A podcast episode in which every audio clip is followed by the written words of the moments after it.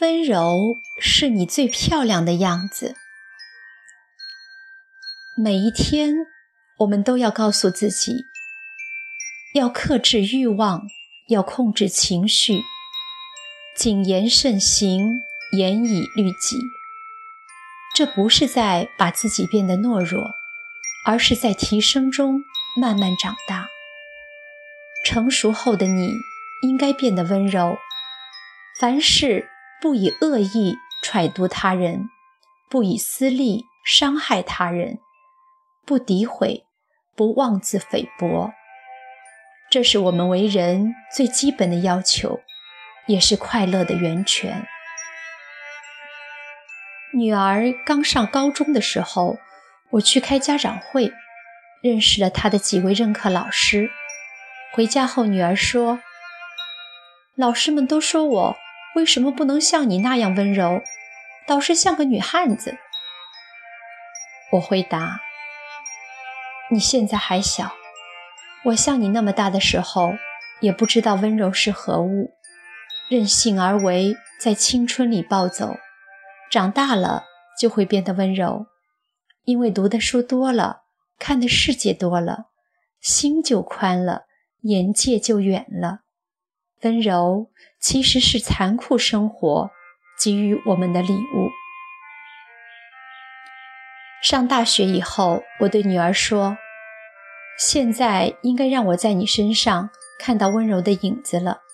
如果没有，就不是年龄问题了，而是你没有真正开始成长。”女儿回答了一堆看似理由，其实全是借口的答非所问。总之，他觉得一次只能干好一件事。我说：“温柔不是事，而是你面对外界宠辱的一种态度。缺乏了这种成长，我不认为你可以做好现在想要做好的事情。我们所有外在的强悍和粗糙，都是内心脆弱的真实表现。”而内在的强大与淡定，外在表现都是温柔与风度。我在自己和女儿的成长中，更加了解到渐渐温柔的过程和意义。你可以在这样的过程中，触摸到人心柔软处的温暖和坚强。为了你坚持的东西，可以最终实现。成熟是成长的驿站，路。或许还有很长，温柔的你却已经拥有了一往直前的力量。我的母亲一生温柔，从不用激烈的情绪表达愤怒或是不满。但谁没有想不开或是挺不住的时候呢？偶尔问起母亲，她说：“对不相干的人不应该愤怒。”不会好好说话，总看别人不顺眼，都是自己缺失教养。对亲近的人，则需更加的温和有礼。如果对外讲究，对自己人却放肆，这才是做人的失败呢。生活中有太多的在家当大爷，在外却当孙子的人，说起来都是身不由己。却让最亲最爱的人看到自己最丑陋的脸和脾气。我们总以为会被亲人和爱人原谅，却从来没想过是伤口就都会留下疤痕。每每看到，每每黯然，再宽厚的心也很难了无痕迹。你想要看看自己最丑陋的样子，那就是在愤怒过后。吵闹过后，嫉妒过后，哭泣之后，照照镜子，那里会有一张扭曲变形的脸和一颗贪婪胆怯的心。没有人会喜欢你的那副样子，再爱你的人久了也会心生厌倦。我为琐事烦恼，也有吃不下、睡不好的时候。第二天照镜子，简直就是触目惊心，自己都开始讨厌自己。所以呀。我学会了，就算为了颜值，也要控制情绪；为了活着的体面，也要挺住不哭泣；为了自己的腔调，也会咽下不诉说。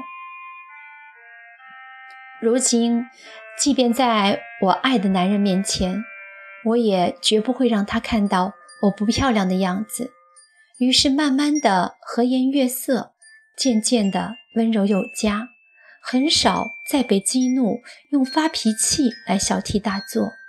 再后来，这就成为了我生活的常态，一直好好说话，一直柔声细语。我终于觉得自己像妈妈了。偶尔再有让他担心的时刻，我也会尽快调整。他忙完工作赶回家陪我的时候，我已经化了淡妆，换了裙子，坐在咖啡馆等他了。我说：“高兴的时候在家里等你，不高兴的时候就在咖啡馆里等你。”我时时刻刻的都要活得漂亮一点，那样我身边的人。也会觉得幸福和安心，这不就是最好的回报吗？所以他是那么的爱我。爱情是疯狂的，婚姻是琐碎的，温柔是永恒的。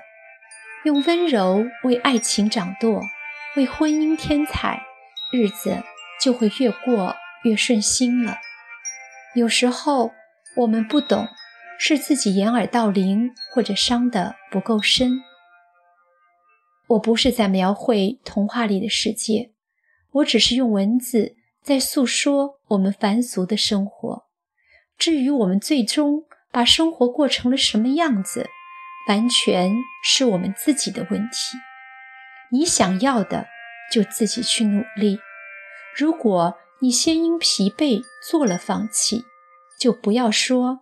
爱情是谎言，婚姻是沙漠，幸福是童话。其实，没有生活，没有情感，哪来的童话呢？这世间最大的幸福与最深的伤痛，都源于那一个“爱”字。而温柔可以将幸福无限的延长，可以将伤痛安静的抚平。温柔是这世间最优秀的品质与修养之一。如果我们不能不能对亲人和颜，对爱人悦色，对朋友体谅，对老幼尊爱，我们就都欠缺完整的人格。我们成不了伟人，当不了英雄，但可以用温柔去成全。我本善良这一句最平实的人性表白，我们也许不能用温柔留住永恒的爱情，却可以用温柔将我们的爱永久的保鲜。任何时候开启时都芬芳诱人，温柔永恒，眼睛里可以流淌出款款的深情，没有语言也会在瞬间将你温柔的包围。举手间可以流露出深深的牵念，没有声息，却能够暗香缠绵。如果你越来越冷漠，你以为你长大了，其实没有。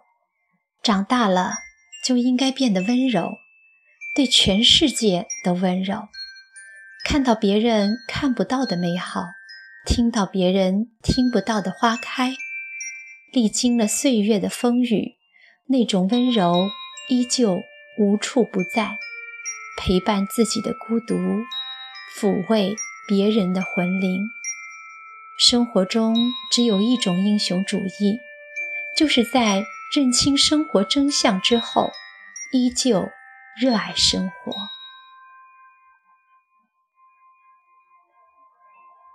无论我走到哪里。那都是我该去的地方，经历一些我该经历的事，遇见我该遇见的人。无论结果如何，我都会温柔相待，因为我要给生活一个最漂亮的样子。